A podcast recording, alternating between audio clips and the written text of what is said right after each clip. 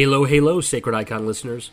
We used to do ads for other people, but I decided, why don't we do one for ourselves? Whether you're here listening to us for the first time or you've heard every episode, I'd like to briefly tell you what we're about and how you can support us.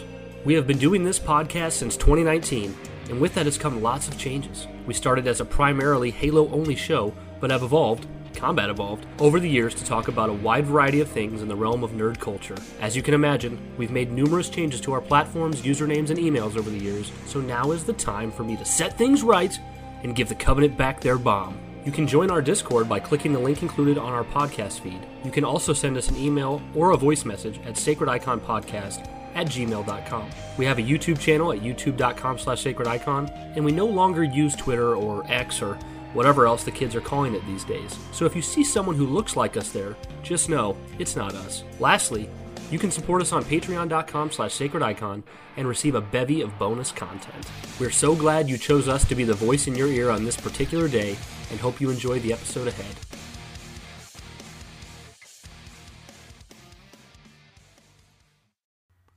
Hello, hello there, and welcome to another episode of the Sacred Icon Podcast where Brian and Josh come together and talk about lots of different things, mostly Halo, but sometimes we don't.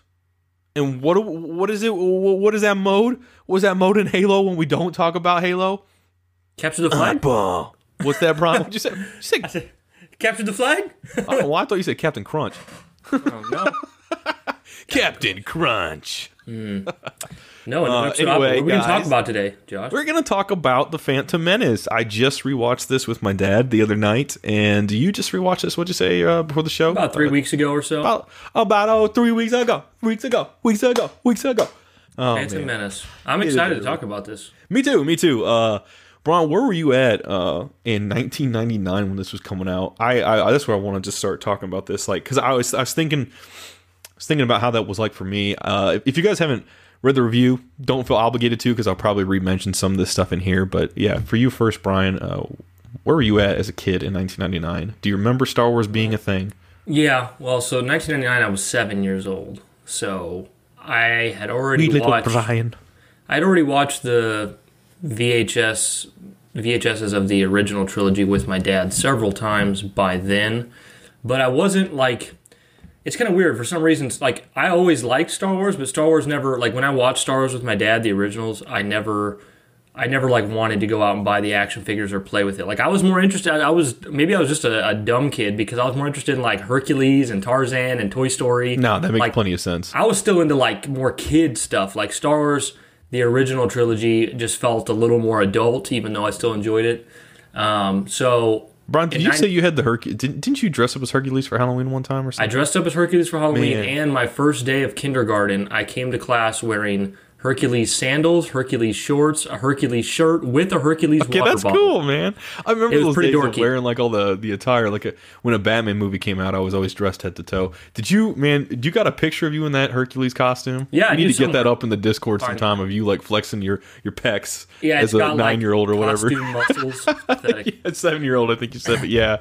Anyway, um, go ahead, man. But in 90, 99, uh, I wasn't like you know, I'm seven year old kid. I wasn't anticipating Phantom Menace, I, and I didn't even, I didn't really care that much. I think the the biggest thing I can remember from the actual year of '99 was all the marketing. I remember yeah. us ordering oh, yes. pe- I remember us ordering pizza, and there was I don't know which uh, I don't know if it was Pizza Hut or which one it was, but there was Star Wars stuff on the pizza boxes and stuff. Oh yeah, that was Pizza Hut. They did the Pizza pog. Hut. And then I remember getting my dad would buy cans of Mountain Dew and it'd have you know Yoda or whatever on the side of it from Phantom Menace. Yeah. um, and I remember going to my friend Kyle's house, and his older brother had like he was collecting the cans, and he had them on the shelf, so he had a few of them. Um, so that so yeah, the marketing. I remember the marketing. Um, did you go see I it did, in cinemas? I know I did not see it. I did not see it in the cinemas. Uh, I did not. I did not. I know. Why did I say that? Um, I don't know. It's kind of hard to, to gauge how big a fan my dad is of Star Wars because I feel like it's safe to say the Star Wars original trilogy are some of my dad's favorite movies of all time. Mm-hmm. But to my recollection, I don't think he was eager to go see Phantom Menace. And it probably, if I had to guess, was just because he was, you know, I don't know how old he would have been then. like 30 and he had kids and jobs and things. Do you think any of it had to do with like um, Mark Carrie and Harrison not being in it? I don't. I mean, I don't think so. I, I, honestly just think my knowing my dad. I think his uh, he's probably just had too many things, too, too many other priorities. It's to, adulting. Yeah, He was just No, I get that. adulting. Yeah. I get that. Uh, but um, so my first time seeing Phantom Menace was on VHS after it came out. Um, I miss VHSs sometimes. and like I when I saw Phantom Menace as a so I'm guessing if I watched it on VHS, if I watched it in the year like 2000, Mm-hmm.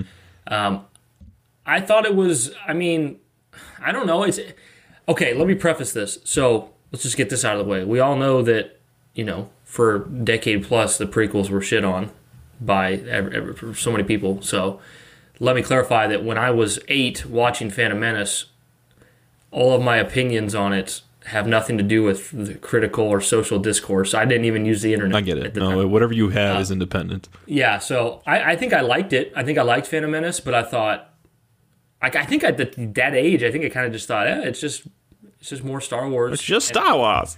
Yeah, I don't think I really thought it was better or worse than um, the original trilogy. I know I thought Darth Maul was so cool, um, and I remember my dad, my the first time my dad saying like that kid right, that little kid right there, that's Darth Vader. I'm like, no, no, he's not. My dad's like, yeah, that's that's supposed to be him when he's a kid. I'm like, but he's nice. so It's weird to picture little like Phantom Menace Anakin.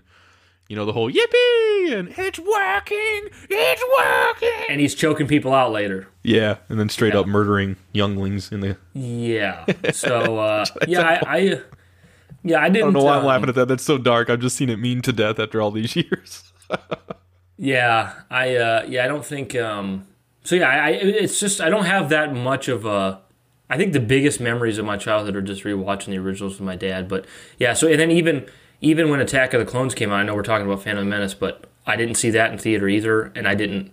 When I say I didn't care, I just mean that very plainly. Like I just didn't care. It wasn't like I was. I didn't like Star Wars or anything. I just was. I liked other things. You know, like I said. Um, Yeah, then- guys, real quick. Uh, I don't know for sure if we're gonna fully commit to this or anything like that, but we'll probably do an oddball episode on each of the Star Wars films since I'm going through them. me. Brian has rewatched them recently, and then we'll probably end up doing that for the Middle Earth films uh, following these. So that way, Brian and I can just kind of mentally uh, just kind of have a conversation about these, and then you guys can kind of uh, I'm really guess enjoy. to- I'm actually really looking forward to the Star Wars ones too, but Middle Earth. That's yeah, that's where I'm. Which one, Brian? If okay, out of the Star Wars ones, which one would you say you're looking forward to talking about the most? If you had to pick two or three, Um, I think for Star Wars, the one I'm looking forward to the most is The Force Awakens. And now that might seem like it's because it's my favorite Star Wars, but I don't think that's it. It's because that's where I became whatever you want to call a true Star Wars. yeah, that's gonna be cool, man. I'm gonna be cool uh, or excited to pick your brain on that one. In Middle Earth, Middle to Earth, I would say um, probably. Well, on one hand, I want to say Fellowship because that's the first one I watched and my Mm-hmm. favorite. But the thing is, I never got to see the original trilogy in theater, so I'll have Mm. some. I'll have some. I'll have some extra experiences to add to the Hobbits because I yeah, saw. these are gonna be theater. fun, guys, because we get we got so much nostalgia for these. There's no doubt you guys do too. But uh, yeah, for me, uh, it was unreal because I was not aware that that movie was even that Phantom Menace was even really happening until just like months before it came out. Like the the earliest thing I remember was seeing uh, like a news segment about how the toys were just selling out like hotcakes, you know, in the stores. And then the moment that happened, I think it became like a very real thing for me. And because I mean, it's weird to go back. It's weird to think back now. Uh, you know, we didn't have all the internet, the stuff we do now, where the marketing access is so, you know, it's there. You know, and as you as a kid, you just you kind of knew what was in front of you. You know, like you only saw it if it was on a television commercial uh, or if it was somewhere you went to. You know, but you didn't have that remote access. Yeah, it's weird. it- I, haven't even. I don't even watch. I don't watch television. I haven't in years. So I don't. I don't actually see commercials unless they come across the internet or yeah, Netflix. yeah, it's crazy. whatever. But uh, yeah, I was super excited for this movie. I, you know, I I wasn't. I had grown up just like Brian. You know, I'd, I'd watched the originals, and I used to rent them over and over from this library until the special editions came out, and my mom had bought me those, and I think my mom and dad got me those for my birthday, and uh, and then I had those for a while, and that was at the time enough for me because I was into so many things and Star Wars was still so new to me in the sense that like having the action figures and having the movies to rewatch was just enough. You know, I didn't know it wasn't like today. You know, nowadays we have all these different universes that have books and comics and video games and everything. But back then it was just,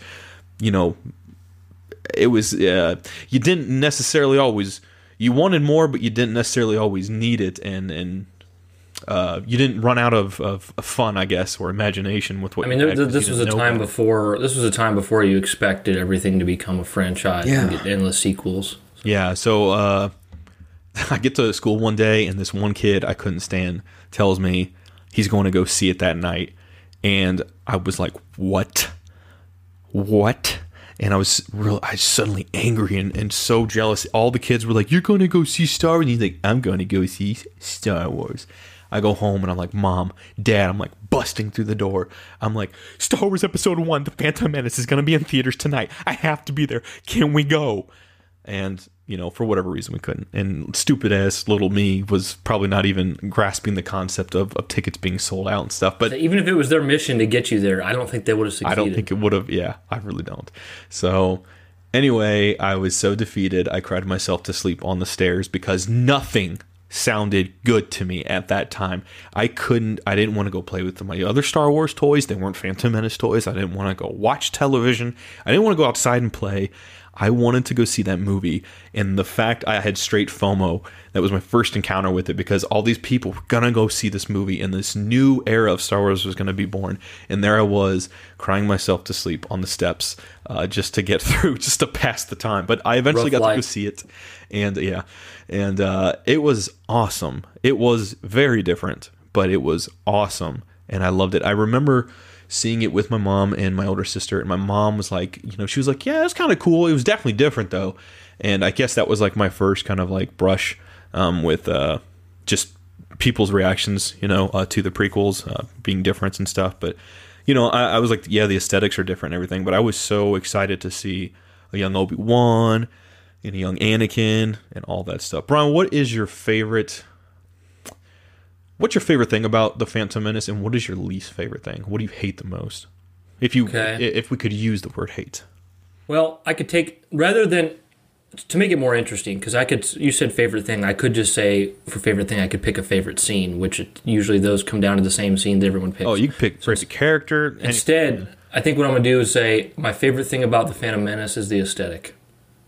Really? So I love. I love hearing that. What? what tell, tell me about that, Brian. Well, I've never talked about this. Uh, I love how the film looks. To me, it looks like a '90s interpretation of the original trilogy. Isn't that awesome? It's, it is. Sometimes so cool. you forget it's the only like we forget it's the only Star Wars movie that came out in the '90s. It's like yeah. we've been talking about on you know the Halo Four stuff. Like it's kind of its own thing in a way. It's its own moment in time. Yeah, it's kind of self-contained in a sense. I mean, it's kind of Phantom Menace the movie when I watch when I start watching Phantom Menace again, it, it almost convinces me for a while that I'm watching another original trilogy film because Ooh. if you if you watch, I would say, I would say, and this is not a diss thing. This is just serious. I think all the way until they meet Jar Jar, it mm-hmm. doesn't. It feels like the same aesthetic as a original trilogy film. Okay, I can kind of see that because you know they're on the they're on the they're they're in the in the meeting room on the Trade Federation ship or whatever, and mm-hmm. they're sitting there, and you, you see the the this three PO unit. I don't know what you call a general the version of that unit. Do you? Uh, protocol droid. I mean, just protocol droid. Yeah. Less, yeah. you see the protocol droid, and you see like the just the, the texture and the atmosphere and the aesthetic of the ship, and the aliens and the text across the bottom of the screen you know, the Jedi's and Cloaks, it feels very much original trilogy to me. I don't think it's until you get down to Naboo and you see like CGI stuff like Jar Jar and, and, and eventually like the, the Gungans the Gungans underwater that starts to feel like because like in that sense like in that sense I'm not a huge fan of the aesthetic of like super aged CGI but that's not what I mean when I say I love the that's aesthetic fair. of that movie sure. so uh, yeah what, what's uh that's awesome to hear actually I, I feel I guess somewhat differently because I think of the Trade Federation doors as when I've really felt like, okay, this is a different kind of Star Wars. I, can, I can't really. I love the aesthetic though. I didn't when I was a kid. I didn't like. Well, I didn't hate it, but I, I like. I liked it, but because it was because there wasn't a two and three yet, and there wasn't that sort of like marriage, you know, of all the films together. I was like trying to fit the different aesthetic and marry it with the originals in my own head. And I remember like struggling. Like you look at the Naboo One Starfighter, Anakin's Pod Racer, and things like that, and it's like this is so vastly different. It's very sharp and jagged compared to sort of like just how uh, compressed uh, and kind of junk uh, everything is in uh, the original. So I think my least favorite thing about the movie this is and this is I really like that I'm kind of thinking this way because this is getting to the core of what I love about the movie. Like I said, I love the aesthetic, I love how it looks, but the thing I don't, the thing I despise about it the most, I can't really pinpoint, but there's just there's two to three moments of the film where it's just boring or drags. okay, let's and hear it kill and it brings down the film as a whole for me because I like so much of because I think if I I mean if I try to think about it like I like once again this is not I'm not a Jar Jar hater so I know that's what everyone wants to I feel like here comes the butt. well because I would say so when I'm watching Phantom Menace Uh-huh. it doesn't get it doesn't get boring to me until they go down to the Gungan place Oh, really? So Oda Yeah. Is like not cool for you. that the entire the entire time they're down there and then when they're leaving with Jar Jar and the ship and the, the big fish or whatever follows them There's I'm always really- the bigger fish. Yeah, I usually am like browsing my phone or something because I'm just really bored there. Oh man. Yeah, yeah, yeah. It doesn't do much for me, We shall give you the speediest way. um, but I like, I like you know. Then then I'm trying to think. What happens immediately after that? Are they, are they showing up at Naboo then after they come out of the water? Is that it? I think there's a scene. I think there's like a scene afterward or right after they kind of take off, and he, he has the. There's always a bigger fish line with like, you know, this is my new apprentice, Darth Maul, or something like that. No, no, so- that's later. That comes later. I think they uh, come up out of the ship. They come up at Naboo, right? Like at That's a deleted. There is a deleted scene where they come up out of the ship. Okay, well they they But basically, the next time you see them, with Pat. they're like up in that sort of archway just above Padme, Panaka, and everyone, and then they kind of like jump down. Jar Jar struggles. Yeah, Yeah, yeah, so yeah. I like I like once we get out of the water, like I like once we, once we get out of the water. Dear God, no, I'm just kidding. uh, once we get out of the water, I like I like all that. I like um, you know, like and this is bound to come up, especially if we're going to talk about all these movies. Like to to to go against the the red letter media reviews, everyone knows that are, the dogs. we love those, by the way, guys. We say that a lot. We, we They're a lot kind of of critique them now, but yeah, we love. them. They're a lot of fun. But like like some of the things he critiques, I'll admit that I love. Like when he says like you know one of the things he said was like oh when the the the let's see uh, Padme well it's not Padme it's her fake I think thanks R two D two for being like a good Yeah, he uh, deserves that gratitude. yeah. And then I remember in the red letter media they were like saying how well that doesn't make any sense you know if you look at the originals they don't care they're droids I'm like no I kind of like that I think it's cool I like that so like I like the whole thing with the the fight and and R two D two and them thanking him I like I think it's fair to rationalize that like they were on Padme's ship, the Queen's ship, and you would think that I mean, look how royal they look. That they would have a better sense of, of you know, properness and, and maybe civility and, and politeness. But go ahead. yeah I mean I think like that to me I is think like that's a, too far to. That's not a nitpick that matters, you know.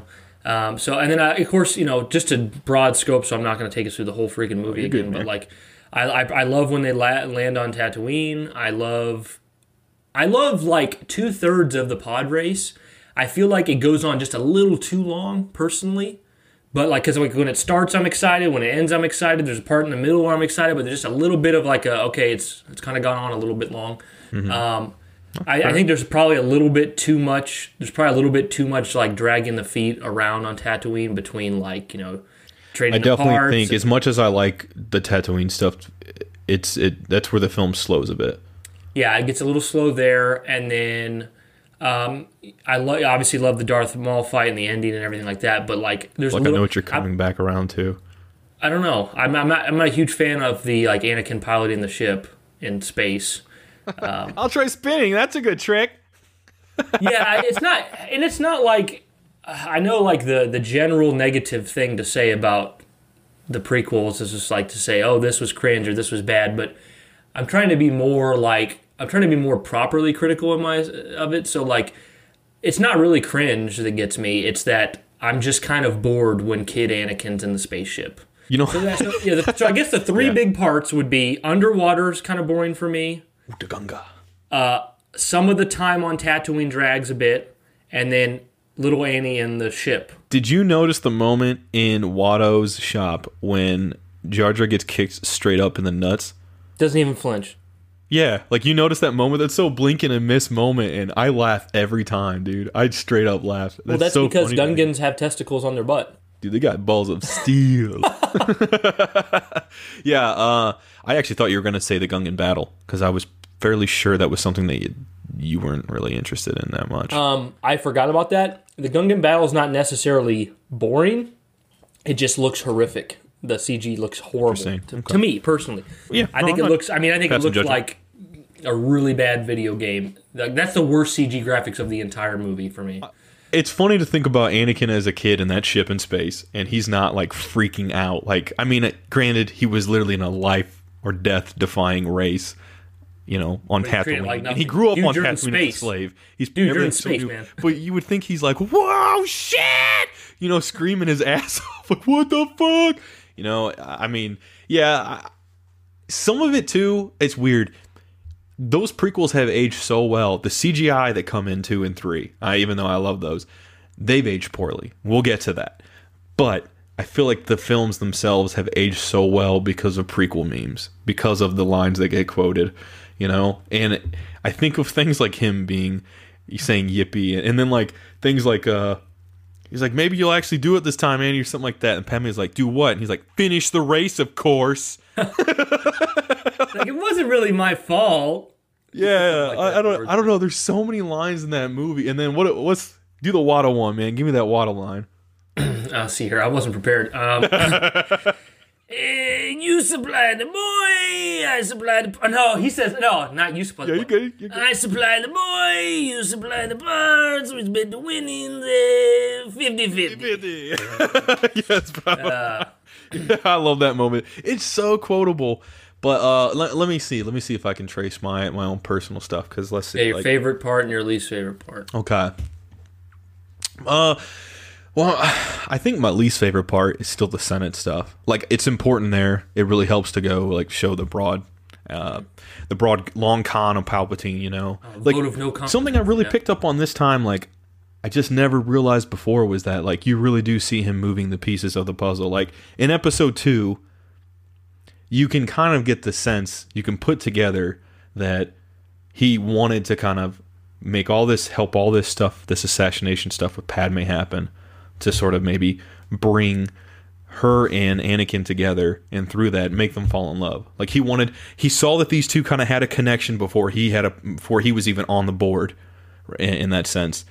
And then takes them on the chessboard and kind of moves them together and then kind of forces them to kind of coexist and Anakin being the creep he is like we'll get to in episode 2 uh ends up you know this stuff comes out of that.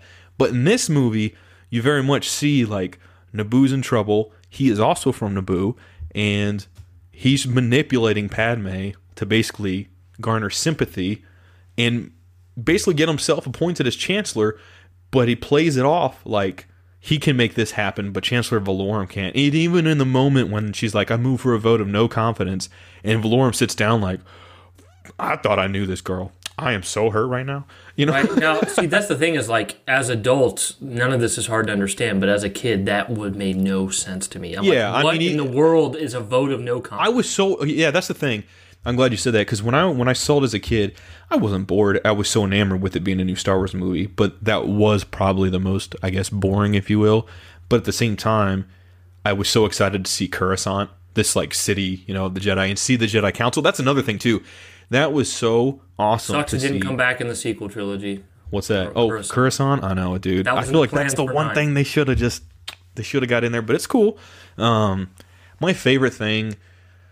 Oh man, I honestly, I just, I think I like seeing Qui Gon on Tatooine, and seeing him interact with uh, Shmi and stuff. Like the whole idea of Anakin being almost like a sort of like Force Jesus of being a virgin birth, and I mean, it's just like it's fascinating to me. And there's this moment when she says that. Um, she she mentions there was no father and everything, and they they have the shot of him sort of processing like you can tell the wheels are turning in his head, and he's like thinking about that prophecy.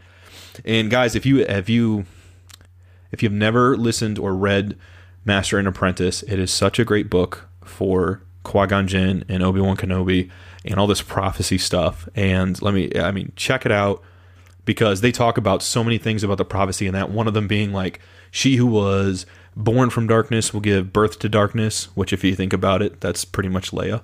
Um, so it's fascinating stuff. So when I'm rewatching that with sort of this context, I'm like, I love those little moments. And there's so many moments of those that you can tell the galaxy or the force is like at hand, like really kind of towing the line with fate when all these things happen. It's just, it's so crazy. Like the whole chance cube thing. I mean, yeah, Qui Gon interferes, but like him trying to haggle to even suggest Anakin's freedom, you know, it's just like, man, so much could have not happened. You know, it's just weird to think yeah. about, you know, in all these different ways. It has to happen because that's the beginning and the original's already happened and he was there. But if you can just, if we're able to remove that, uh, I just love seeing Qui Gon. I love Qui Gon Jinn. Uh, I remember Red I Letter Media was like, you know, Obi Wan Kenobi would have been a much better character if you took the two of the to Qui Gon Jinn and Obi Wan Kenobi and formed them into Obi Wan Kenobi. I mean, I do think they have a real point because it was a very odd choice to have almost two mentor roles in what should have, like before watching it, I definitely would have said you should have just did one. After watching it, you get attached to Qui Gon Jinn. You don't want to take him away. You know? I think what I like about it the most in that regard is that Obi Wan Kenobi is like an asshole in this movie. An asshole. He's like yeah. He's when another, Qui-Gon, well, when they're in Otoh life form. yeah, yeah.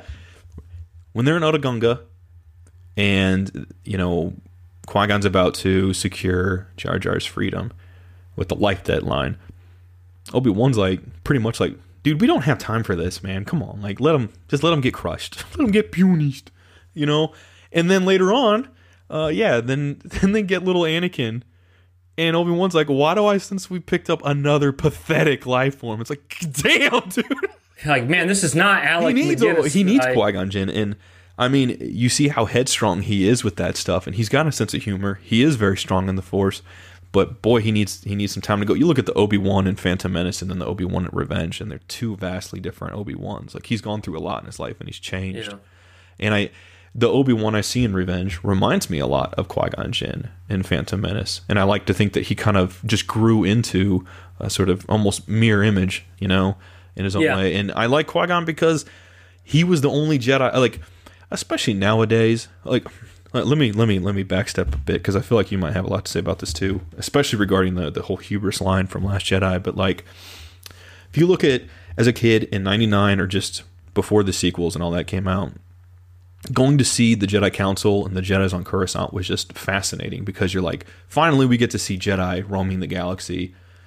You know, it's the Sith who are in hiding. It's you take you take the whole plot of the sequel, or I'm sorry, the originals, and you kind of reverse that. You flip it, and that's what we have. Instead of like the Empire, you have the Republic. Instead of the the the Sith, you know, um, uh, kind of ruling, if you will, then you have the Jedi, you know, and stuff like that, and the other ones in hiding. So it was cool but it isn't until more recent canon in the past few years that have established those Jedi were kind of like prey to their own hubris. We know that there was a Sith sort of shrine uh, far deep down underneath the temple that had been sort of seeping up and corrupting them. They're they're clouding their judgment basically, and just how how little they took action and how much they just kind of debated everything. And yeah. but at the time when you're watching those movies, you don't process that. So I love Qui Gon because he feels like he's not with that. You know, like in that book I talked about uh, earlier, and in the movie, it's alluded to like he could easily be master if he just stopped kind of doing his own thing, but he does anyway.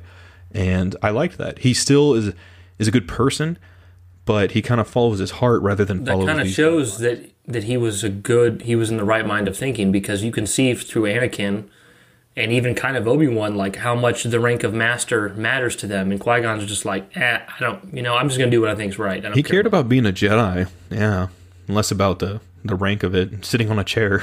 yeah, man, it's uh.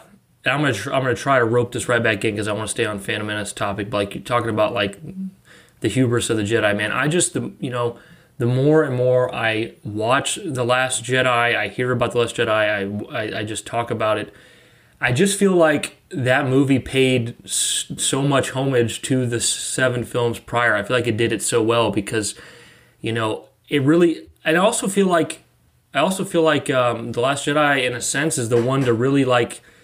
It's the one that kind of really included the prequels in a way too. You know, like Luke talks about Darth Sidious. Luke talks about the hubris of the Jedi, and that's the reason we're in this position. I feel like it was a great way of, of tying it all together in Last Jedi. And also, I've, I've been like watching YouTubers and listening to podcasts and stuff, and like I think they make a really good point about like how I know so many people, including Josh, didn't like Luke's interpretation in that film, but it kind of, and now bear with me, it kind of, I feel like it kind of fits his character perfectly because, so when you finish Force Awakens, you know that he's on that island, secluded. He doesn't want to be found on purpose, and you know that he failed his Jedi Temple. So when you finish Force Awakens, you know, I'm trying to put myself in the mindset. What did we think was going to happen when we got there? Like, when we got to the island, was Luke going to say, everything's dandy, I'm not upset, and I'm going to train you, and we're going to go back and fight Kylo Ren? Like, it didn't seem very likely. Oh, dude. And then, we thought so much because one of amid all the things that leaked back in back then, like Han Solo dying, one of the things that leaked was that this sounds so stupid. He turned he turns around and the last line of the movie is my baby girl. And people baby just mock- girl. They're saying my baby girl. Every time there was a photo of Rey for a while, people were Well- like my baby girl. okay, see, now, I think it's completely fair that people could have thought that was uh, Luke's daughter, because that's what I thought when I finished Force Awakens. That makes sense, but I'm just saying, you know, if you listen to like Rian Johnson in interviews, he talks about how Luke, he knows that Luke would would never let fear stop him from doing his job as a Jedi. Mm-hmm. And if you watch the originals, no matter how scared he is, he never let fear get in the way. And then something else Rian Johnson said is, is like well, when he puts himself on the island, I knew I knew it couldn't be because of fear. It's because Luke is doing what he genuinely believes is the right thing to do. Luke always does what is the right thing to do. At the end of Return of the Jedi, killing his father was not the right thing to do. He threw his lightsaber aside and he said, I won't do this. I'm a Jedi like my father, and I'm willing to die because it's the right thing to do. And then when you get to, you know, The Last Jedi, he's only on the island because he feel like he feels like it's his fault that the universe is in trouble it's in because of what happened to the Jedi Temple. He feels like the best thing for him to do to help the galaxy is to be removed from them. To to to the legend of him is is his own hubris, tying back to the hubris of the Jedi in the prequels, because he thought he was a legendary Luke Skywalker, and he doesn't. He closes himself off from the Force. He hides himself on the island. He doesn't want to be found, and I, I think it just makes more sense that, like you know, when.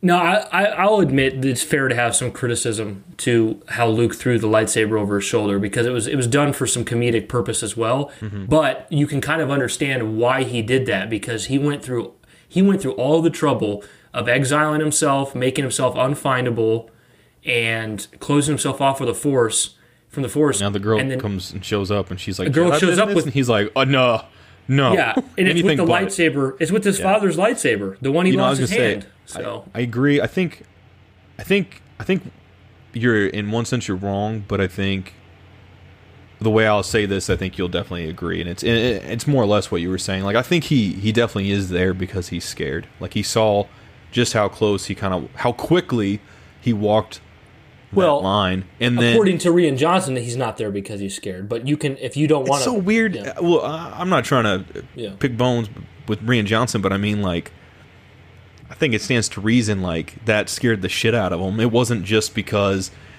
he, uh, Kylo, basically, the whole temple went to shit. It's because he had that moment, and it scared the shit out of him. And you see it in his eyes. And even in Rise of Skywalker, he has the line that he says, confronting fear is the destiny of a Jedi.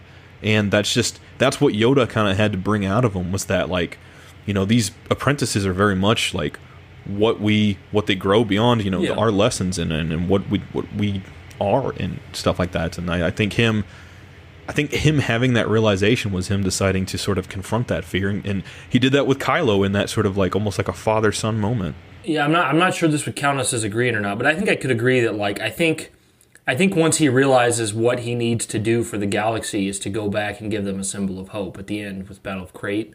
I think in the sense I, I would say he was fearful in that sense. Like he made so many mistakes that he left to the island because he thought it was right, but then he didn't want to go back out of fear because he didn't want to make more mistakes. He didn't want to. Yeah, I mean, it just And he, he also says he's like, she wants me to be something I can't be.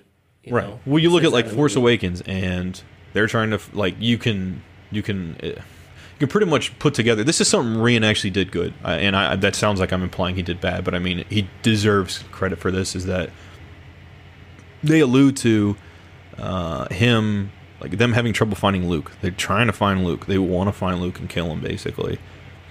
Well, I think JJ originally had planned that when Rey would find him, that he'd be sitting there crisscross applesauce uh, with uh, floating rocks, indicating he's you know he's just doing his force stuff in exile, kind of like Yoda in a way. But then Rian was like, "Hey, can you do this instead? Because I got my own plans I want to do." And really, what Rian wanted to do makes a lot more sense because he was so cut off from the Force because of what he went through, because of how much His that sister scared couldn't him contact him. that no one could really sense him. Yeah, just like Leia couldn't sense him out through the Force, and uh, that makes a lot more of a, a better marriage, I think. As much as I would have wanted Luke to have Force powers and all that, and not be cut off, like it's good we got what we did, you know. So, but bringing it back to Phantom Menace, um, dude, that score for one, I wanted to mention that that soundtrack is prequel straight fire. Duel Yeah, of the, the- Fates sequel trilogy. Uh, Sequel trilogy has the weakest for sure. it does. It does. It's got some good stuff, but damn, is that prequel trilogy got some straight fire tracks. Duel of the Fates, man. Uh, I I don't know how anything beats that. And that duel, Brian. What's your favorite? What's your favorite? And uh, nah, we're not gonna say least favorite. I feel like the easiest is A New Hope. What is your favorite duel in all of Star Wars? Um, Since we're kind of we're going a little all over here, but it's fine. yeah, you know what sucks is like I I think so. Let me rephrase that. Where does where does the episode one duel? Where does that rank for you? If we're doing gold, the, the silver, and bronze, duel. Okay. yeah, where does that? rank? Objective or subjective? Subjective. Subjective. subjective Okay. here. I would say okay because I have to think through this. So I know the ones that are going to be at the top for me Mm-hmm. is Empire. I, I'm not saying it's number one. I'm just saying these are the ones that are at the top. Sure. Empire's up there. The Darth Maul one's up there. Um, Revenge of the Sith is probably up there. And Ooh, ta- Brian, give me that. Ooh, ta ta. ta. ooh, da, da, da, was that mashed potatoes? off? uh, and then and Been then a while. and then this one's purely. I mean, you said subjective. It's purely biased. The the Force Awakens battle between Kylo and Rey. Because I actually, even though I am a sequel lover, I don't actually think there's.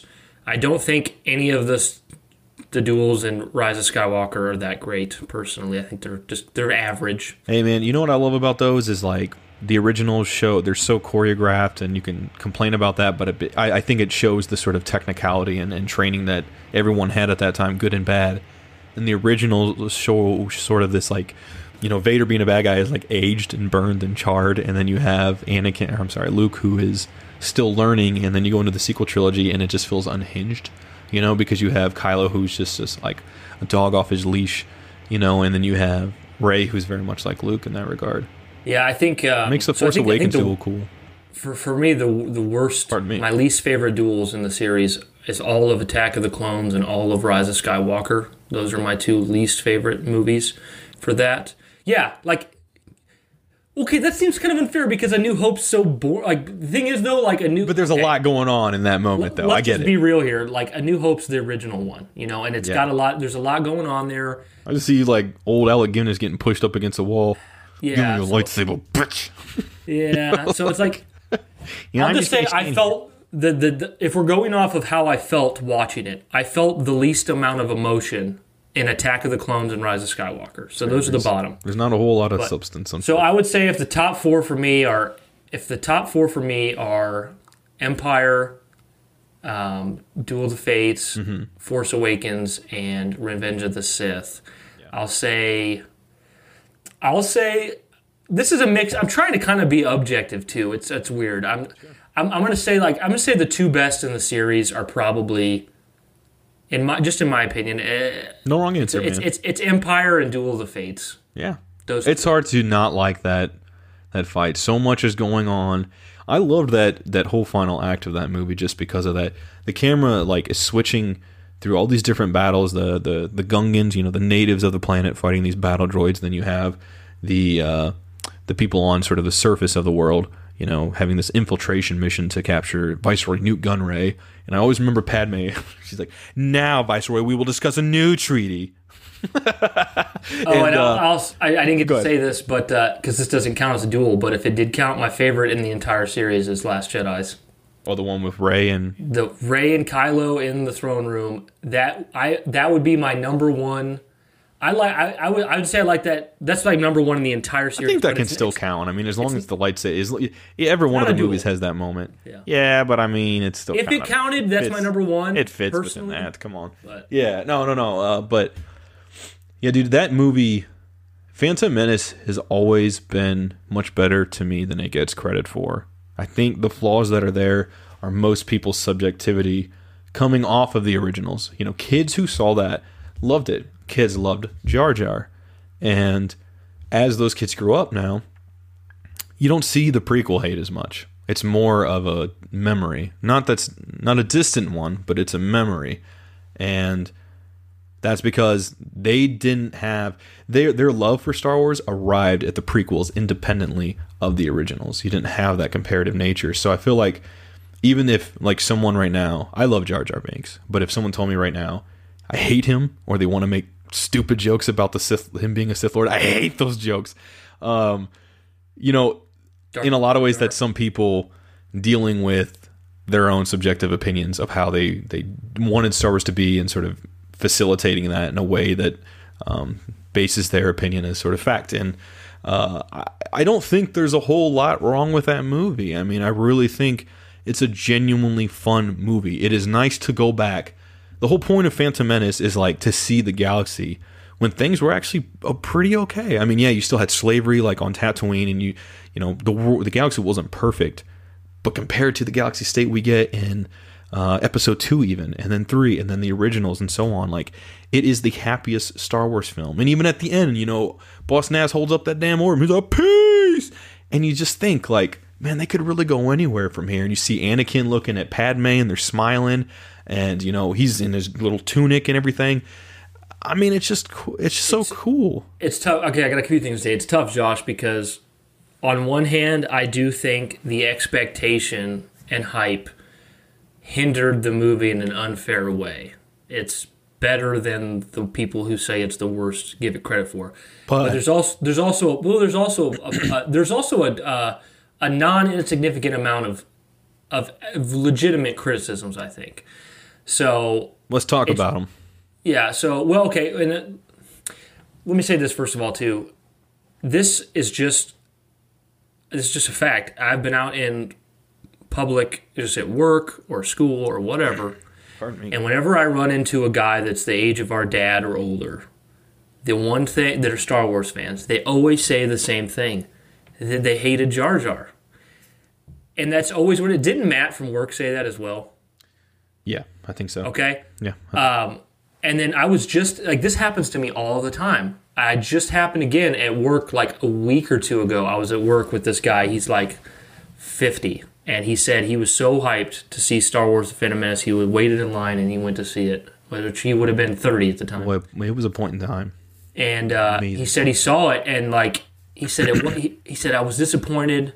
He said it wasn't all bad. I liked parts of it. You know, Darth Maul fight was really cool stuff. Just like, but he's just like, I just don't understand why Jar Jar was in that movie so much. I just couldn't stand him. And I know that's like a memeable thing and a funny thing to talk about now, but it seems to me for like a lot of OG trilogy older fans, Jar Jar really was a huge put off, and he's there so much that it made it hard for them to enjoy it. You know, so I think I think I think there's legitimate issues with Jar Jar, whether it's how much time he's there or maybe some of the slapstick humor. See, I, I disagree, but the one thing I agree with is that, or well, you didn't mention this, but I, I think you'd probably agree is that the sort of stereotypical, uh, the racial stereotypical um, voices that go on in that, like you think of how just in your head, guys listening, picture how you remember the Neimoidians, you know, like Nute Gunray sounding. You know, I want droidekas up here at once.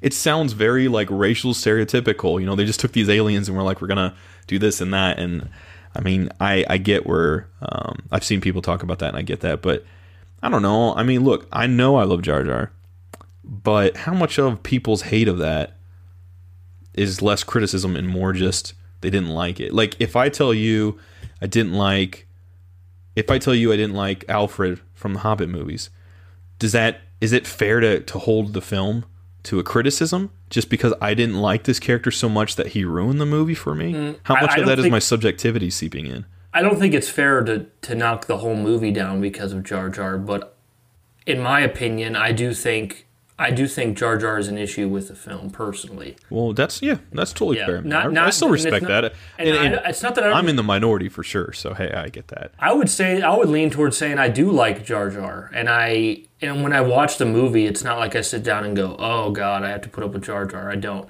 But he's just he's just there. He's just there either too much or at the wrong times. I was gonna say though, I think you'd agree with this. You tell me if you disagree.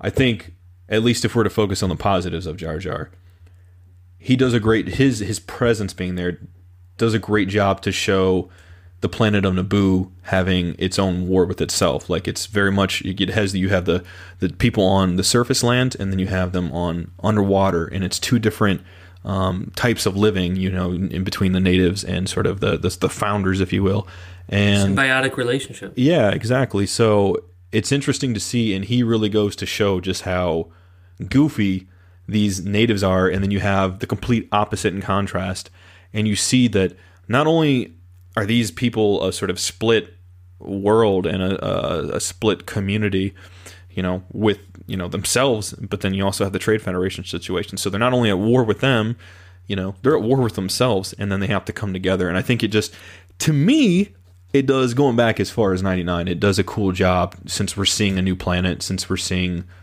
the galaxy in a more beautiful state it's kind of nice to see that like things Yeah, weren't horrible but they also weren't great and here's where it starts to kind of Here's where off. I'll here's where I'll lie, Josh. I think because I you lie is that what you said I meant like lie as in like lie down on my opinion, but I don't know if that makes sense or not. Um, because I, because I was you know a kid when that movie came out, I think it's like this.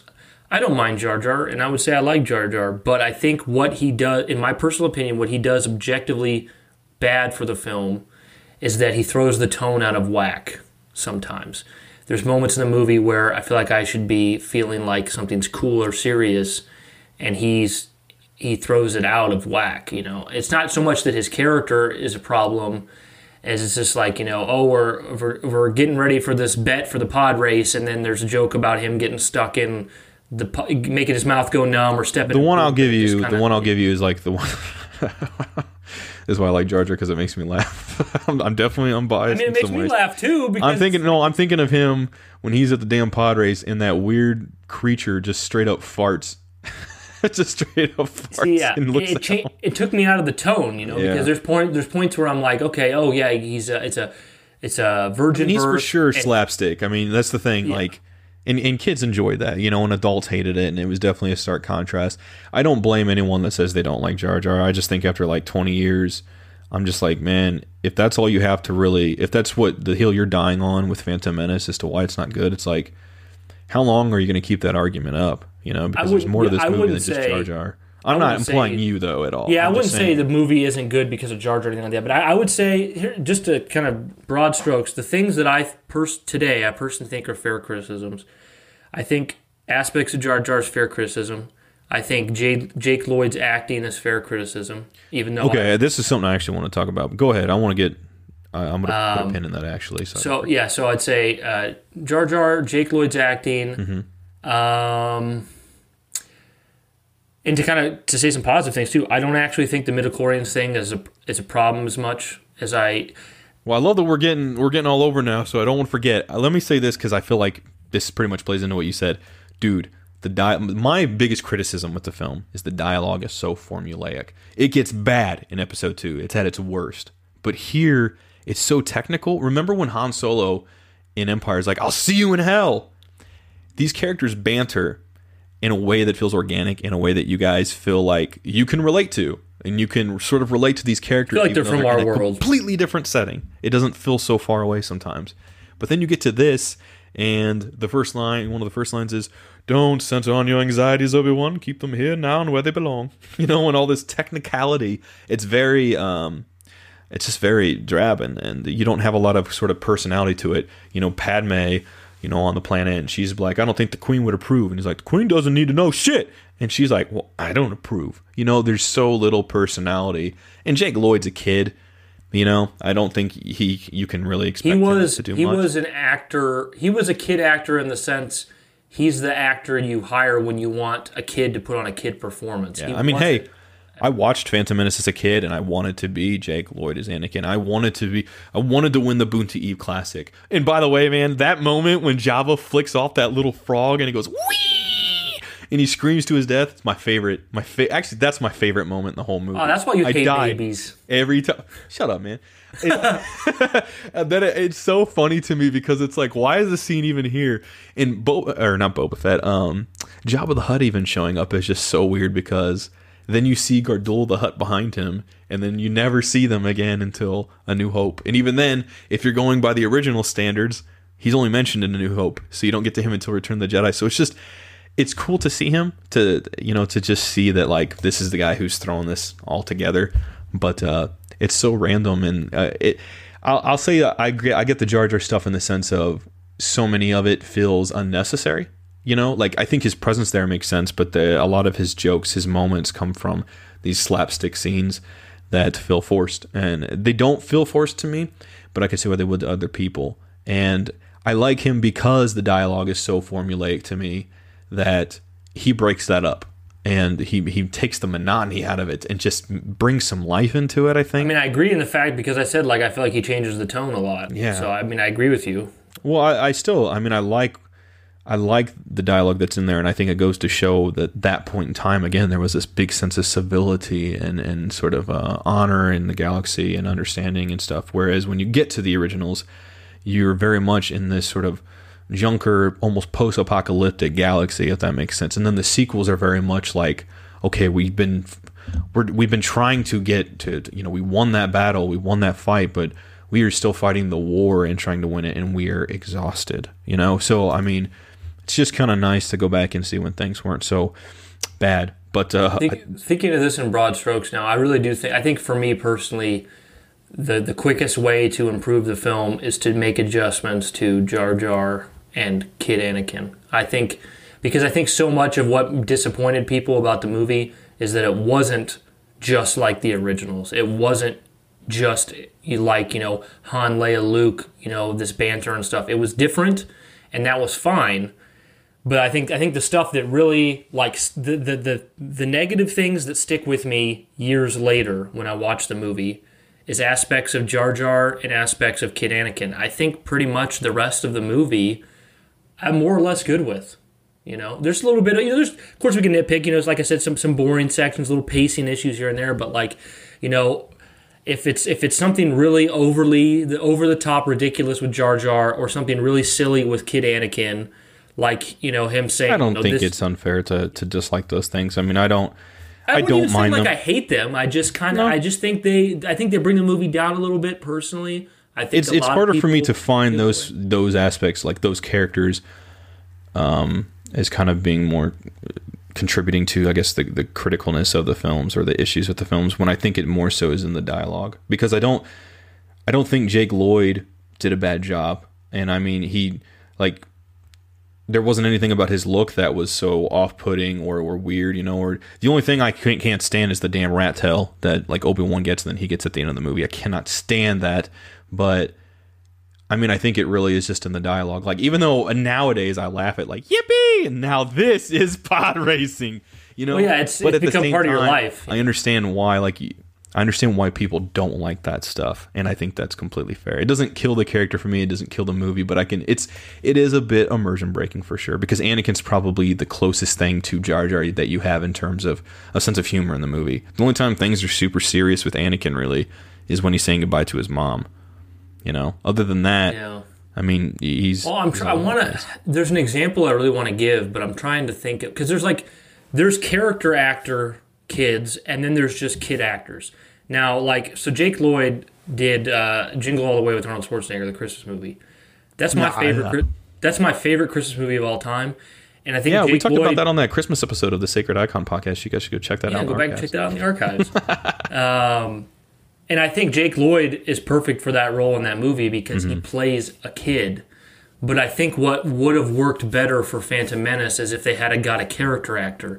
And I'm trying to think of another movie that has a kid who does that, but it's just not coming to me off the top of my head. I'm going through my favorites and I'm trying to think of one. Well, if you do, if you do, I let me know. can't. But, But, I, understand but what you're saying. because there's some kids who act and they're like god I think- tier actors. Well, I, I don't think you're wrong. I mean, I remember watching the beginning documentary of Phantom Menace, and you do see a, like a, two other kids that um, auditioned that that were basically in the running uh, for the role, and one of the kids ended up going on to become a fairly accomplished actor. I mean, he's been in a lot, but um, they had this other kid, and I remember thinking like, okay, he he kind of has a good seriousness to him that you kind of almost expect Anakin to in your head, I think. But I think George ultimately went with Jake because Jake had a lot of heart and innocence to him, and I think that's what he wanted to show with Anakin before things got so dark. That this was just, even though he was a slave, he was kind of a happy kid, you know, very intelligent, and uh, he just was living life, and that was the only life he knew, so he didn't have anything to compare it to. But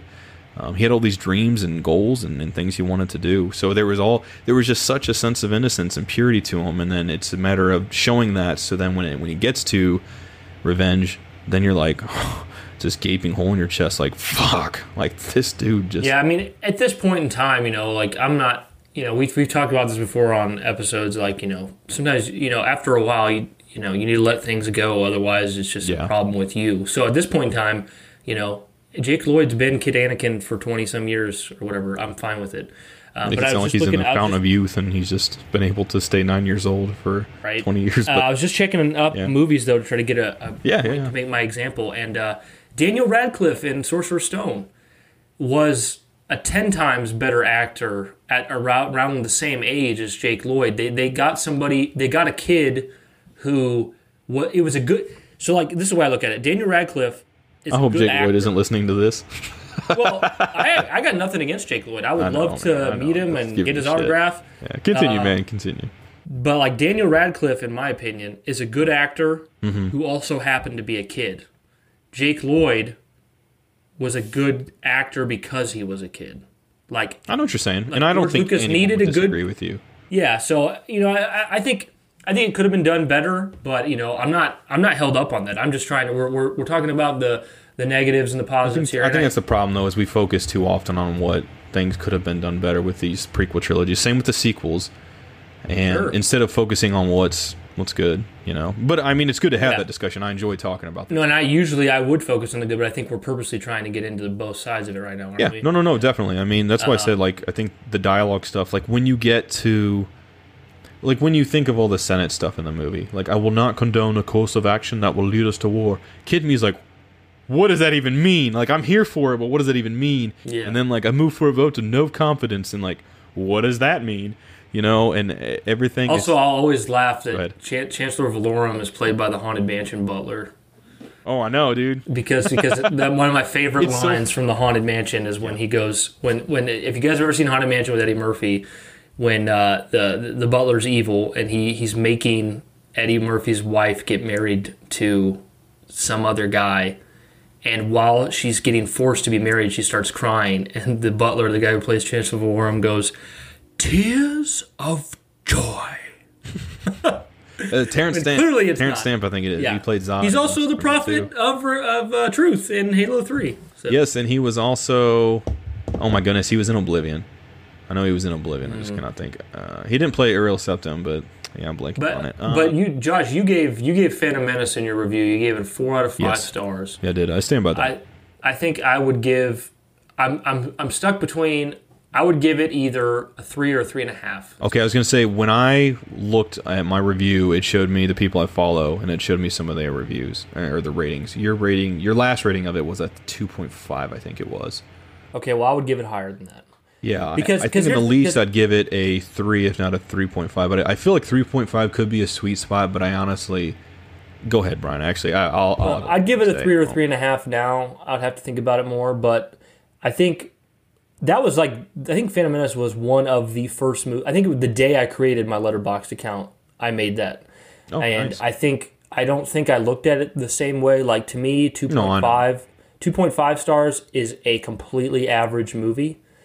Um, and I would I would say Phantom Menace. As much as I know people, you know, people hearing this, you know, if, if you don't like the movie, you'd be like, oh, but you got to be kidding me, Brian. It's got all these problems, whatever. But like, I think it's an above average movie because if we really think about what an average movie is, like, an average movie doesn't stick with you twenty years later. Well, I'm just so nostalgic for that movie. I mean, that's really kind of the legacy of Phantom Menace for me. Is I I love the aesthetics in that. I love how everything looked. And as a kid, I was like trying to figure it out. Like I said earlier, I was trying to ration it out. Uh, and, and You know what? Comparative nature, but go ahead. I man. think I will because I just realized something. I think I will give it a three point five, and this I'm just being I'm being oh, completely let's serious. hear about it, man. I'm not making a joke because I would give Attack of the Clones a two. Dead serious. I think that is Off what the top of my head, it would either sit around uh, between a at, at, the highest a 2.5, but at the lowest, probably a one. So I mean, it, Yeah. that's the that's the, a that's what's going to be fun for this is like yeah. Is, is really getting into that because and we'll probably do that for each one of these movies guys just because brian and i just we get ocd with that. We like to, to rank things and see where they stack so we have a sort of statistical list. But um, yeah it's going to be pretty across the board i think. I remember when i watched the harry potter films um, late last year i think the highest i gave was philosopher sorcerer's stone 4.5 out of 5 and i was like there's just not there's honestly not i mean that's a whole different episode but there's just not too much that's wrong in that movie to me. It is a near perfect film. But then i got to like the rest of them and the skill the, the gap just went all over the place. And this one starts out at a four but i mean i'm just uh, i think you know attack of the clones is going to be completely opposite so I it's, think- it's fun to do this I feel like that the only movies counting counting Solo and Rogue One of all the Star Wars movies, the only ones that contest being average or worse is Attack of the Clones and Rise of Skywalker. I pretty much agree The rest are all all above average. Yeah, uh, yeah, I love this film. I like that it's the happiest Star Wars film.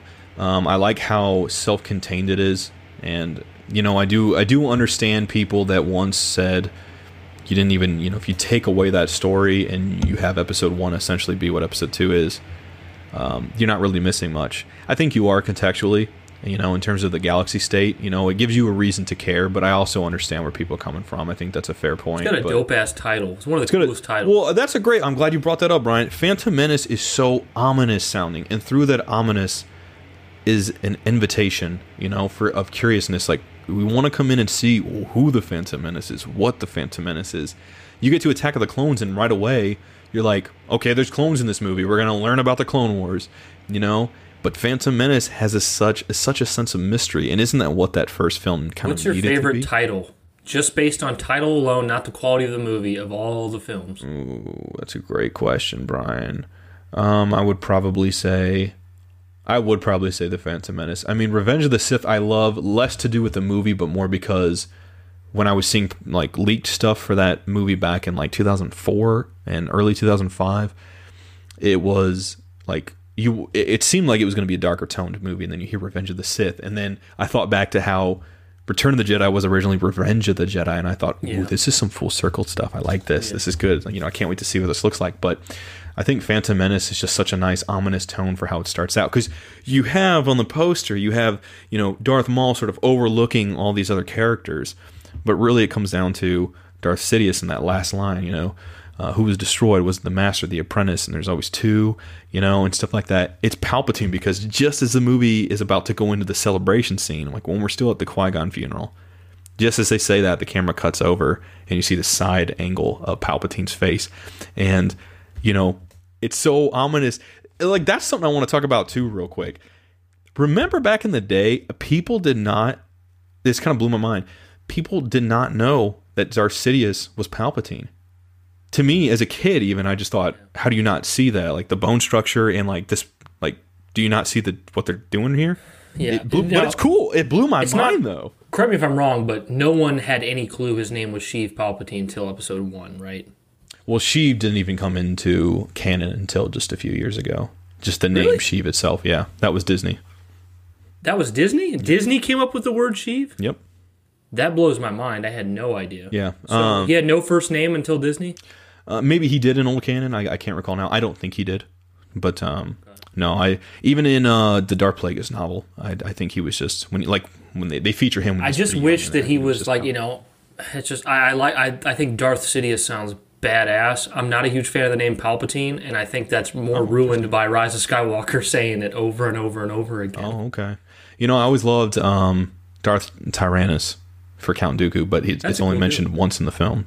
So Yeah, it's I- I- Tyrannikill, you know, like I love that. Yeah. But yeah, uh, I love this movie. It, the reason it's a four out of five is because I really do think, I really do think it's it is hard to look at these movies as their own entities because they are telling a much broader story with connective tissue. It's hard with any films that's part of a, du- a duality or a trilogy um, or, or more. You know, it's hard to just isolate them and look at them on their own. But I think is that being a core film that just was meant to kick off things. Like if that was what came out in '77, you know, like that's a fun story. It's a fun adventure. They, they go they go planet hopping.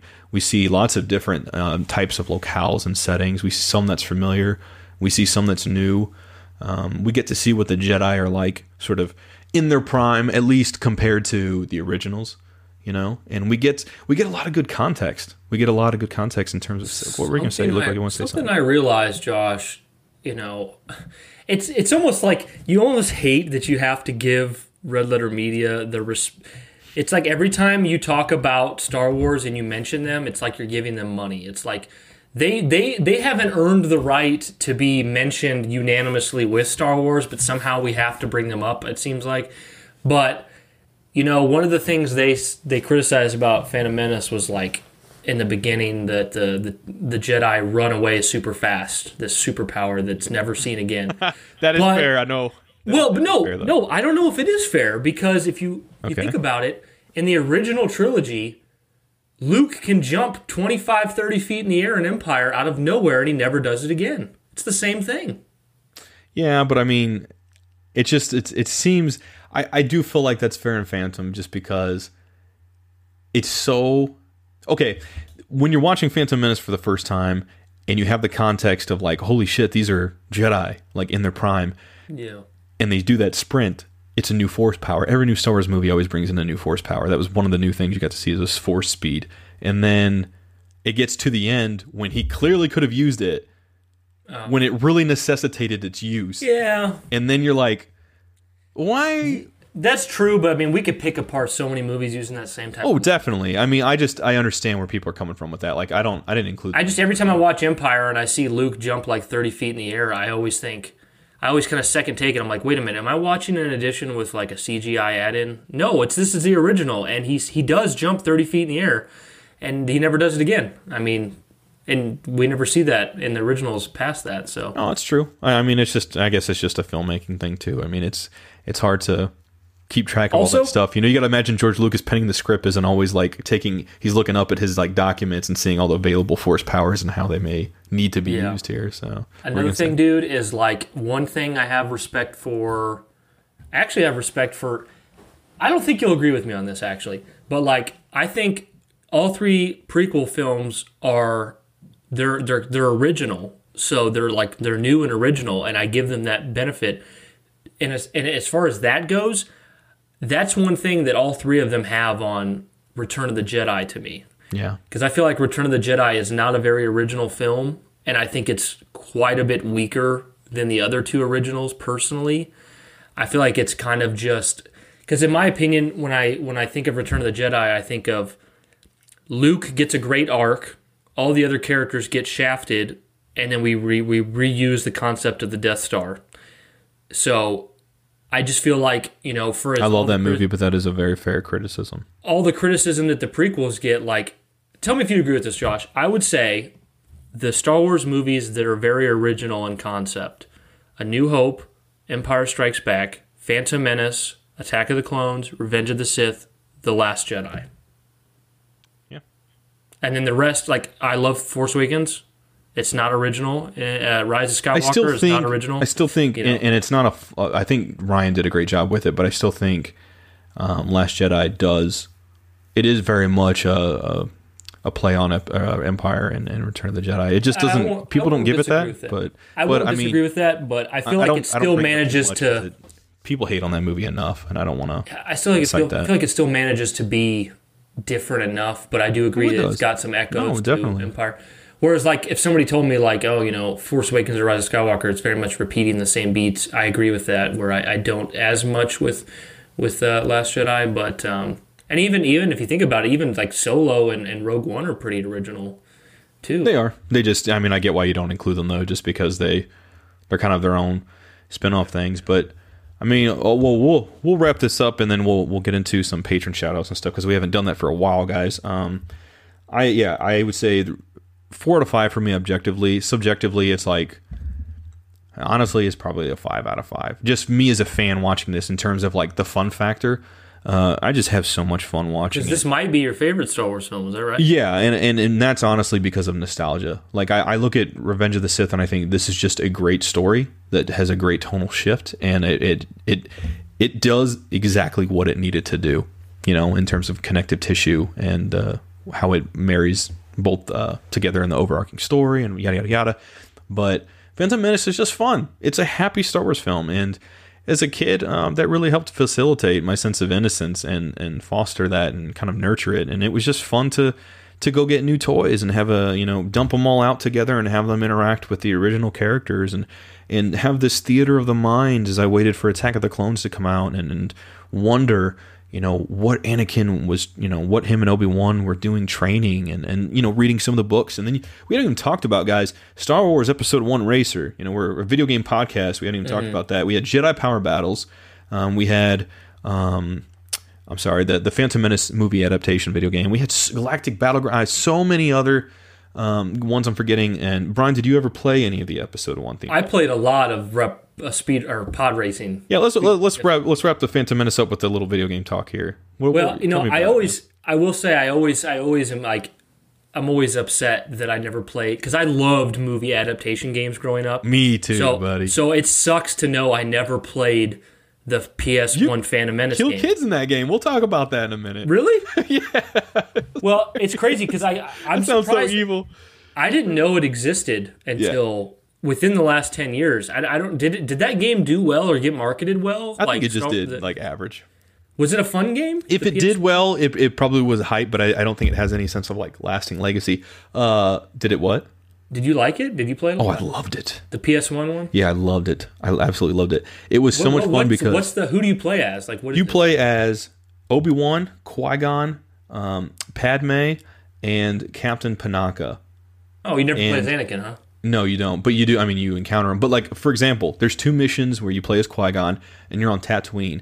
And keep in mind, guys, this is like PlayStation One era, you know, the '90s. But it was a very open space, and you were able to travel around and talk to NPCs. Things. Sounds some of them you may be able to get a special blaster from. Uh, other ones just had funny dialogue. Like this one guy was like, "Hey, come to Baba's store. You, you come here, you make lots of money." you know, and it was it was just so immersion uh, fulfilling. And yeah, I would go in there and sometimes like you could literally kill Anakin. The game would force you to reload, but you could kill him and he would scream. And I did it once. That's how I found out. Yeah, yippee Uh, but I mean, you could like it just kind of gave you that freedom. I remember going into like the Mos Espa uh, city, sort of uh, where everyone was selling shit, the shops and everything, and and I would like try to kill somebody just to do it, just to see what happens, and everyone would fuck, freaking open up fire on my ass. And Qui Gon falls over. I couldn't kill them all. I was holding down square to deflect every bolt I could, but it just wasn't enough for poor Qui Gon. But it was a lot of fun. You had that kind of free roam and player agency and um, it could be incredibly tough too, you know. But playing as Padme, you would go on the the Theed missions and, and kind of try to do I just stuff there. I'm just I'm just envisioning it being like a version of some of my favorite movie games, Two Towers and Return of the King. it was. I mean, obviously that was the PS2 era, and those were more hack and slash. This was definitely like action adventure, but um, Hmm. but it was it didn't really have platforms. It's just run around, shoot things. You know, you can talk to people. It sucks when like your your your memories are better than the actual game because I remember. I know if I went back and played that, I would still have a freaking Well, blast. I, I quote that game to this day. I think it was four years ago, Josh. Yeah. We we went and got you and Justin came over to my house and we played Return of the King on the original. Mm-hmm. Oh, I remember this. And we I have a picture after about it. it after about an hour, we all kind of agreed like "Eh, we're not having that much fun. You know, Well, okay. To be fair, and I see what you're saying, and I don't think you're wrong at all. However, for me at that time, all it was was that you, I could tell you checked out, and you guys were just kind of like not feeling it. I was very much still in that mind, like, yeah, let's do this. I want to watch you guys play through it, or maybe I'll swap in, but you guys just weren't feeling it, and that's fine. yeah, it's also kind of hard too. I forgot how difficult It is hard. But Well, and it Uh, but- sucks that Two Towers isn't cooperative; it's only single player. Return of the King. and, yeah, and they never got a proper fellowship, even though I know you like the one that came out. I did, but I never got the movie adaptation that was probably Yeah. done. I, I Um, never got to play as Boromir. Like in any game, let me play as Boromir. Yeah, that's a that's a crime. He's seriously Um, never been playable. It's so weird. But episode one, Pod Racer, I loved Yeah. that game. I had it on N64. I remember all my friends playing that game. Um, I'm surprised I haven't, still haven't picked up the new the I bought it. I bought it. I just haven't played it, but it's installed. It's, have you even checked it out yet? No. no, I haven't just yet. Hmm. No. Curious what that's like. Yeah, I definitely want to play that. That was a lot of fun. Um, they had Star Wars Episode Two, Racer's Revenge, that released, Ah. and no one knows it. It's on They PS2. must- yeah. People forget about that. You can play that on PlayStation 4. It is on there, and I played it, and Yikes. Yeah, all it is basically is like Anakin, like Attack of the Clone. Anakin has come back now, um, and because I think Sab- I, um, I think Sebulba like overtook his like uh, fame basically, and Anakin's like, no, not on my watch. I'm gonna go prove why I am the top pod racer in all the galaxy, guys. And it's pretty much just that. But I mean, it was cool, but it's not as memorable as that first one. Just that. didn't they? Didn't they have? so didn't iconic. episode one Pod Racer get like um like store machine versions?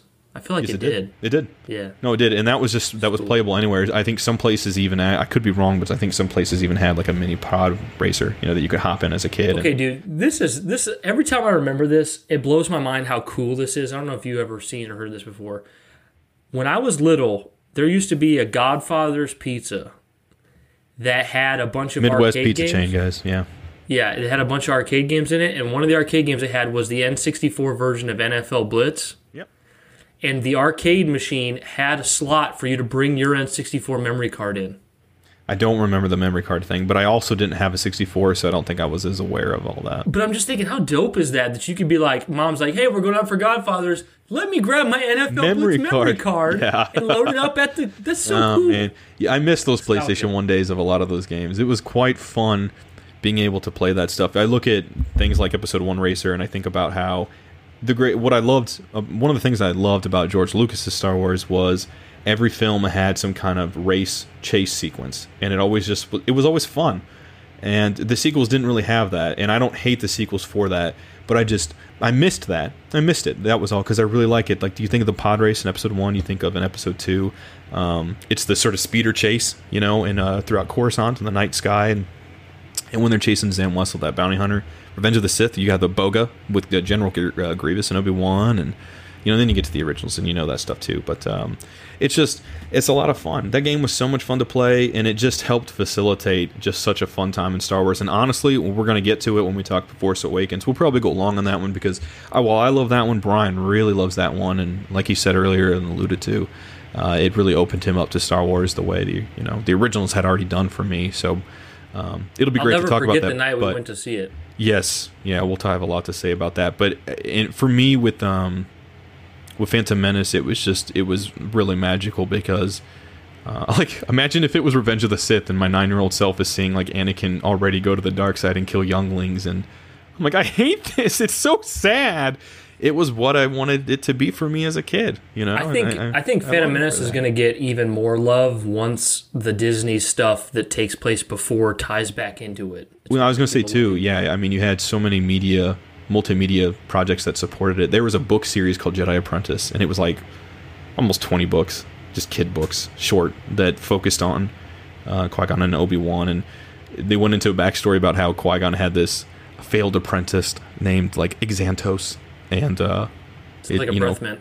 yeah, it was just. I mean, kid me was like this was, you know, it was world building. It was you know, you know, it, it kind of filled in that theater of the mind. That's when I started to read Star Wars books, um, because the stuff that had come before, like Heir to the Empire, it was I didn't even know I wasn't aware of that being a thing as much, um, like I was when Shadows of the Empire came out. But that stuff was still too adult for me to like grasp and connect to. I wasn't ready to read full. I had a question that I forgot to ask, but it just came back to me. Sure. Josh. Okay, so let me try to frame this question right. I think you'll understand. Frame these nuts, Brian. say. So, wow. Just for that, hit me up with the sound of Jar Jar trying to describe what he saw on Dooku's back when he was showering. Uh, we uh, may have a little problem. Uh, you know, we see uh, a little uh, a mole on the back. Uh, you know, uh, uh, you know, we uh, have those sometimes pull them off, make a little too one of biggie accidentes. You know what I'm saying? You have the mole on there, you might want to pull that off, uh, man. Oh, I'm just picturing Christopher Lee's mole back now. Christopher Lee's just like, yes. You know, did freaking Jar Jar would take his tongue and like, like lick the mole right off. Excuse me. It looks a little bit uh, delicious.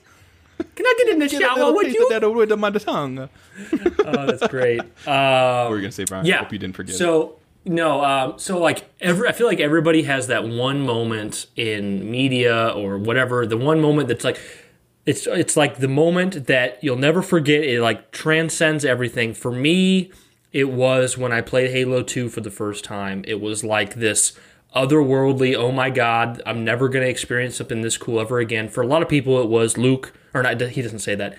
It was. No, I am your father. Yeah. People always say, "Luke, I'm your father." Not I, I get it though. It's Um, a common mistake. What what was that? I don't, I don't know if it has anything to do with Phantom Menace, but of all your life, what is that one peak moment? What is it for? Uh, it was Knights of the Old Republic, just seeing how uh, how characters reacted to my decisions. I just never experienced that, and I didn't. Was it the plot twist moment of that? No, it, it honestly was just it was literally just seeing how characters reacted to the choices I made. When it when I was nice and people were so grateful, it made me feel like amazing as a person. And when I went through and had a dark side playthrough, um, I felt horrible, and I, I I never even have. I don't think I completely finished it on dark side. I, You know what's but, um, Go ahead, finish, I'll Well, I was just gonna say, it's just because it, it made me realize that was what made me realize as a kid that like what I say matters and like words are very powerful. You know, it's a superpower in of itself, and we have the ability to to to heal and and help people, and then also really hurt people. And you really have to think about what you say and.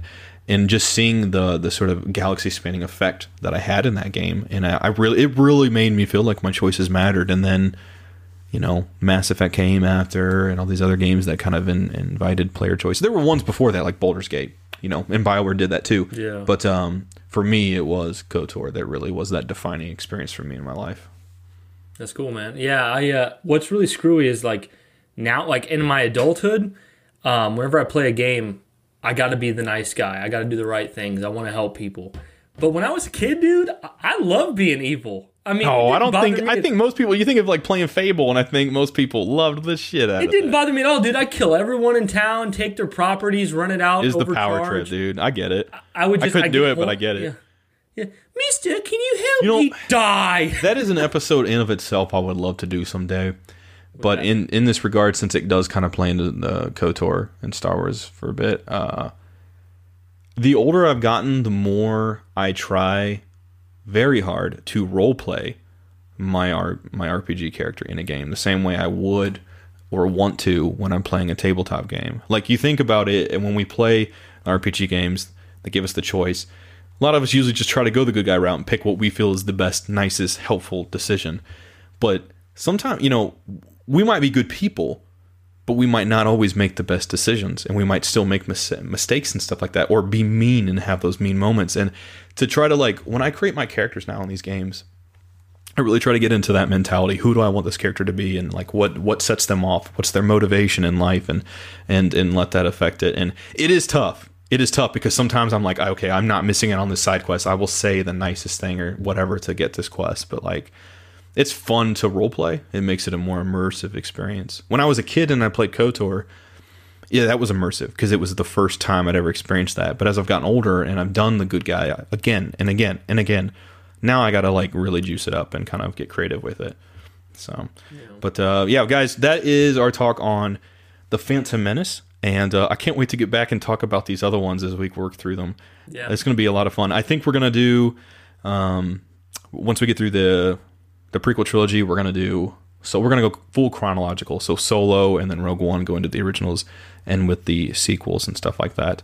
So yeah, it's to be a lot of fun. But uh, All right. Um, actually, I want to before we. So I'm just to give you guys the quick pitch here. Um, we're to go into uh, thanking our patrons, but uh, after we get done thanking them, we're going to go right into recording another episode that's going to go up on our Patreon just for patrons. Uh, something new we're starting called uh, After Hours, where Josh and I just kind of talk about whatever we want. Sometimes we do Q and A, and we just we there's no there's no startup music, ending music. It's just me and Josh you know, shoot just the shit it. because you know what, guys, Yeah. we literally talk to our we literally call one another on the phone usually after the episode and just kind of just just chat and see how we felt about things or just talk about other things that you know aren't to do with the podcast. And this is a nice way for us to just kind of do that and give you guys some extra Yeah, so this way you guys, yeah, you get more if you're part of the patron. So if you're a part of the patron, you're good. If not, you can become a patron for just a dollar, and you still get all the extra episodes. You get we have a full like 15 tracks of a metal album on there. We get a bunch of posted extra articles and stuff. It's only one dollar a month. We have three tiers, but one is the, the easiest to get in. That's at Patreon.com/slash Sacred Icon Podcast. Boom, And if you want to find Josh on Twitter, he is at Jovial Joshy. bang, I am at Brian Spain. bang, bang, bang, And- bang, bang, Bang bang. bang, bang. And when you want to, I mean, our, our main place is that we're always kind of like talking with people at is at Sacred Icon Pod on Twitter, and you can send us an email at sacrediconpodcast at gmail.com. But You anyways, guys too. I do. I do want to say if you ever want to leave us an iTunes review for five stars, that would be amazing. That or be you want to give it one star and say something horrible, please don't. But uh, no, if you guys ever want to do that, uh, we will read it off on the show. And uh, believe me, we love complimenting people. So if you want to hear yourself speaking of mentioned, complimenting people, our first patron, Forebear, Forebear, buddy, love that dude, man. I he's trying to keep the Halo hype going in these rough, dry times. Yeah, and he's doing a great job with it. I think I can't wait to see um, just what he's going to do this year in terms of content. And when he when I saw his like first one on the Barn Leak, it was just awesome. It pulled me in. I was like, this is the kind of. Sometimes you don't know where to look for stuff. You guys, when you're in when you're into something, right? You don't like it may take. Someone Brian and I have always loved is like Angry Joe. You know, we don't watch his stuff as much now, but we used to love his videos, and that was always kind of. He reminded me like of G4 type like goofiness, campiness, you know, in the sort of gaming industry, and I, that was something I always wanted, but I didn't find it until uh, you know Brian showed me it. So when I got to see Forebear's Halo stuff, I was like, this is the type of content I want from Halo. I'm going to go ahead and attribute that long spiel to Forebear just join the patron because it's going to take forever. We're going to give that to everyone. you guys can. I'll, I'll be the. I'll be the bad guy here, Josh. Well, I want a Brian, Brian's not. He's just the, he's the arbiter because this is a fault of mine. I will drag on and on and on and on if if I'm not kept in But- check. But I'll drag on about the next one because I had a more personal experience with our next patron. I got your potatoes. uh, he is a relative of KO Koala Entertainment, Yes. Anthony Nicolosi, and I recently did. I was a guest on the Craigawala podcast. Yeah. um, with Anthony Nicolosi and uh, I Got Your Potatoes. I don't know if he's got that posted yet, but that was a couple days ago, so I'm a guest on there. yeah, I'm I'm gonna check that out, guys. Definitely check that out. When Brian told me about that, and I was like, what? So uh, that sounded yeah, he had very nice things to say about us, so thank you so much for your patron support, man. Next, we got thank you, man. Armageist. Armageist. Ooh, is that a newer one?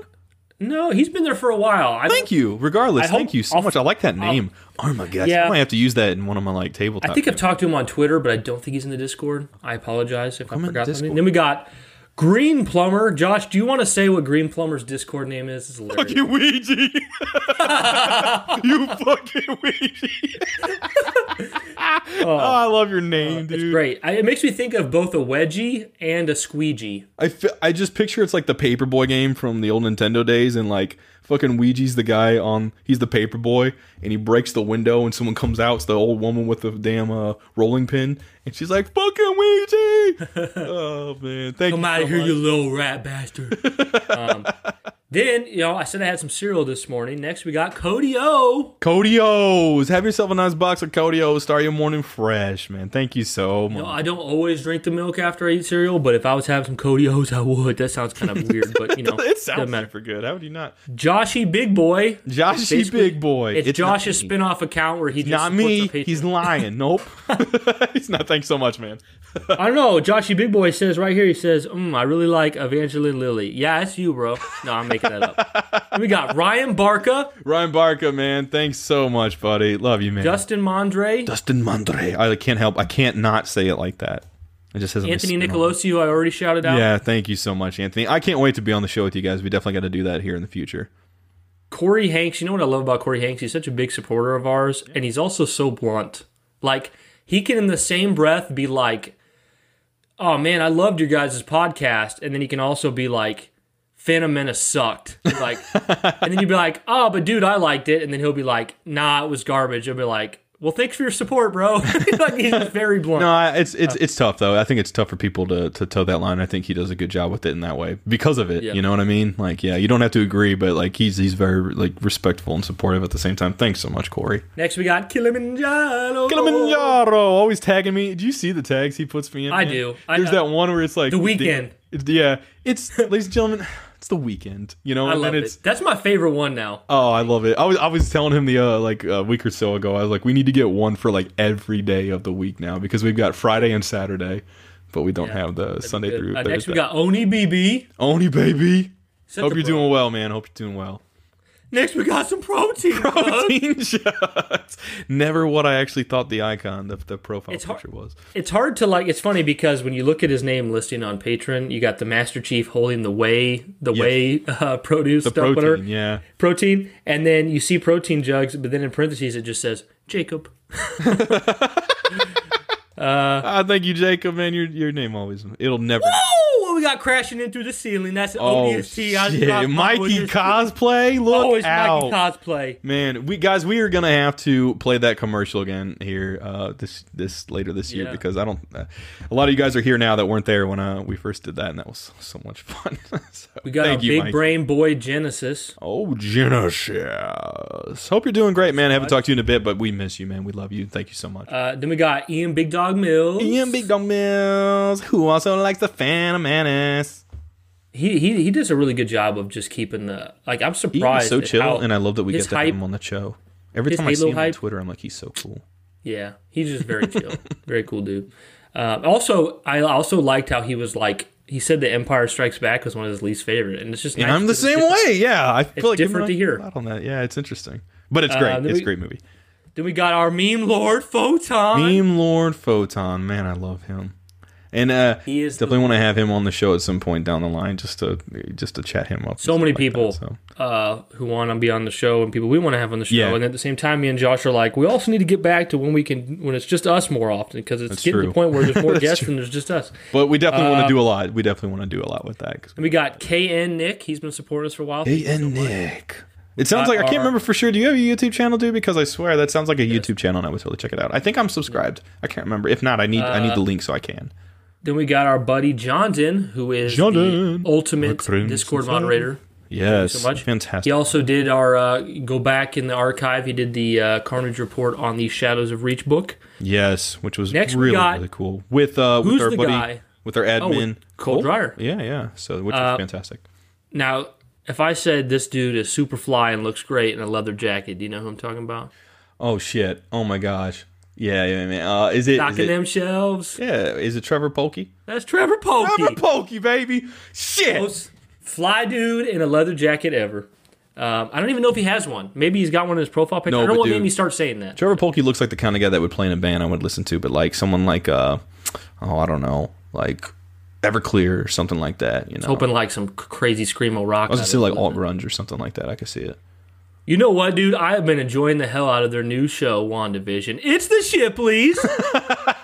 Jordan and Kirsty Shipley. you know what's great? That show has far exceeded my expectations. I haven't watched the fourth episode, guys. We probably will do a Fourth is the most WandaVision. interesting. Yeah, that's what it sounds like. But we will definitely we will more than likely be doing an episode. I'm all over the place in how I'm saying that. We will likely do an episode covering WandaVision once it's wrapped up. Sort of Keep it up. Shipley's. Keep bringing that awesome WandaVision hype. Yeah, we guys- love you guys. Uh, it is I I know you guys have got to be excited for Halo and and uh, Jordan, man, thanks so much for just chatting me up, uh, giving me uh, your thoughts on my my movie reviews. That means so much, man. All you guys who, who do that and interact with. He also said last week he's like we're the we're like the guys that keep the hype coming even when there's nothing, and I'm like I really appreciate that. yeah, dude, I, I love Jordan.